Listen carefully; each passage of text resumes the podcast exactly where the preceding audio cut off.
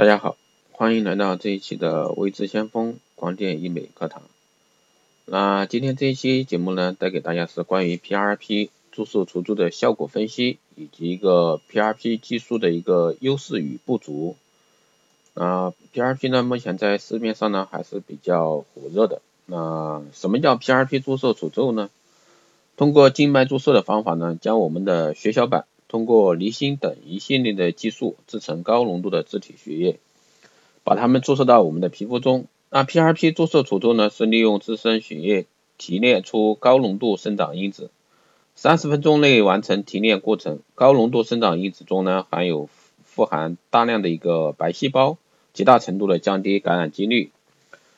仅需一次呢，就可以对整个皮肤构成进行全面的修复和组合。那 PRP 自体血清除皱术呢，是运用自身血液制作的高浓度生长因子血浆进行治疗，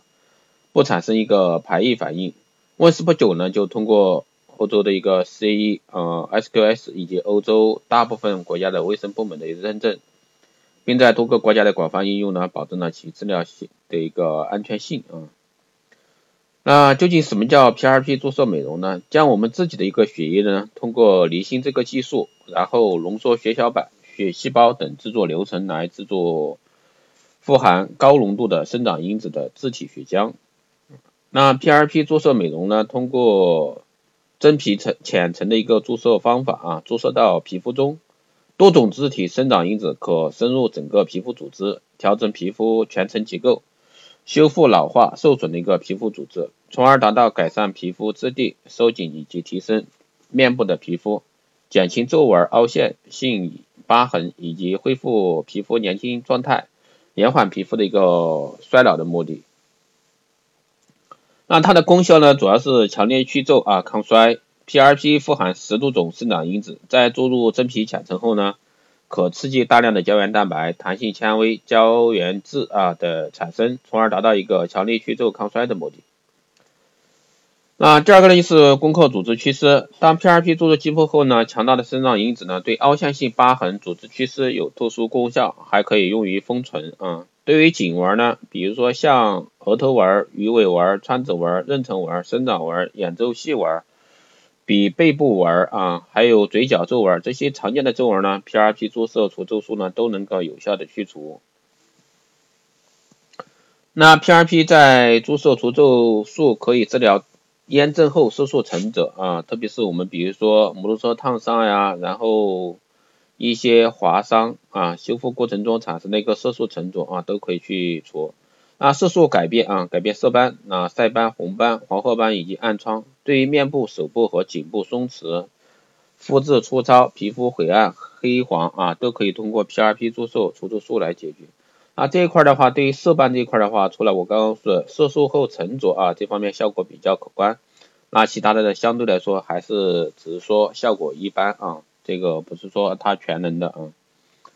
拯救过敏性肌肤。啊，持续使用 PRP 进行治疗呢，将改变肌肤原有的应激系统，让肌肤更健康、更有活力，有效改善过敏肌肤。那这一块呢，通过临床的一个表现呢，那可能会三次下来，那原有的肌肤呢，它会在应激系统方面会变得更活跃啊，对肌肤这一块改善过敏这方面的效果是非常好的。PRP 自体血清除皱术呢，能够使老化受损的皮肤及皮下组织再生。那在保证 PRP 高浓度生长因子具备充分的生物活性前提下呢，注射到问题皮肤及老化皮肤组织中，能起到修复及抗衰老功效。那可以对整个皮肤层呢进行全面的调节和再生，其过程呢相当于提取了人体自身精华素，集中运用于老化的皮肤处。那 PRP 血清嫩肤术呢，治疗每次只需要三十分钟就可以完成，非常快啊，恢复快速，不留痕迹。那一般呢不会影响社交生活，一般一次治疗呢可以对整个皮肤结构进行全面修复和重新组合，全面提升肌肤状态，延缓衰老，改变肤质啊。PRP 血清嫩肤素的一个核心原理是制作高浓度的一个自体生长因子，注射到皮肤组织，达到一个修复受损的一个皮肤，延缓皮肤衰老化的一个目的啊，是一个极具个性化、感染率小、治疗时间短、且无排异现象啊。为什么无排异现象？因为毕竟是自体血液抽出来，然后经过离心产生的一个自体血清，所以说相对来说是非常安全的啊，安全高效，可以信赖的皮肤美容新技术啊。所以说 PRP 血清焕颜的一个技术呢是非常明显的。那注射 PRP 去皱呢，不仅能够紧致皮肤，还能填充疤痕，具有感染性小的一个特点，而且过敏 抗过敏啊，主要是来源于我们自身的一个身体血液中。所以说排斥性也小，那用于我们皮肤美容的效果非常好啊。这是它的一个注注射注射去皱啊效果分析。那说完这个效果好啊，下面我们来说一下它的一个优势与不足啊，这个是必定要面对的啊。PRP 对我们而言呢并不陌生，特别是现在这个美业啊，有时候呢不小心我们的身体受到创伤而流血，到这个时候呢。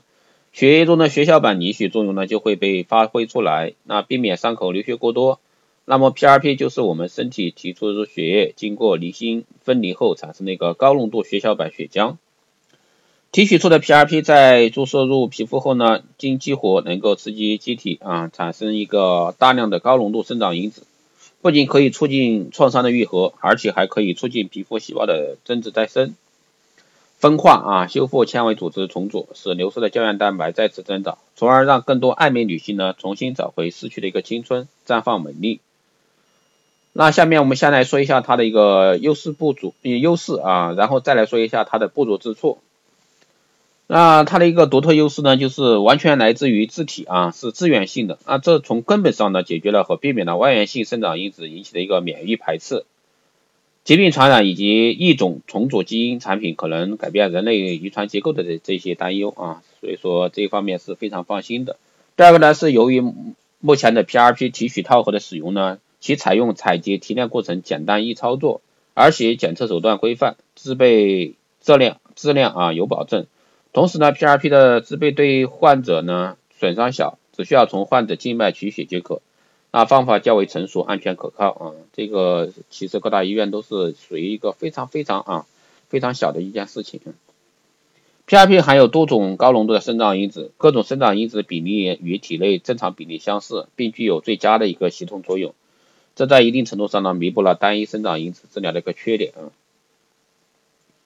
使用凝血酶呢，可以将 PRP 凝固成胶状啊，胶状 PRP 不仅可以粘合组织缺损，还可以防止血小板的流失，使血小板呢在局部长时间分泌生长因子，保持较高的一个生长因子浓度。到目前为止呢，尚没有发现啊 PRP 对机体的不良反应，因为这个确实是这样的啊，毕竟是自身的一个血液啊，经过离心以后，然后注射到自己的一个肌肤之内，所以说基本上不会产生一个排他性啊。说完它的优势，我们来说它的一个不足之处啊，这也是经常会遇到一些问题啊，特别是很多听众还有一些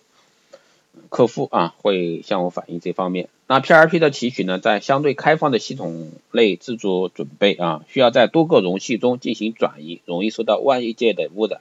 所以说，在提取的血液过程制作过程中，一定是在一个净化的空间内去完成这一方面的工作。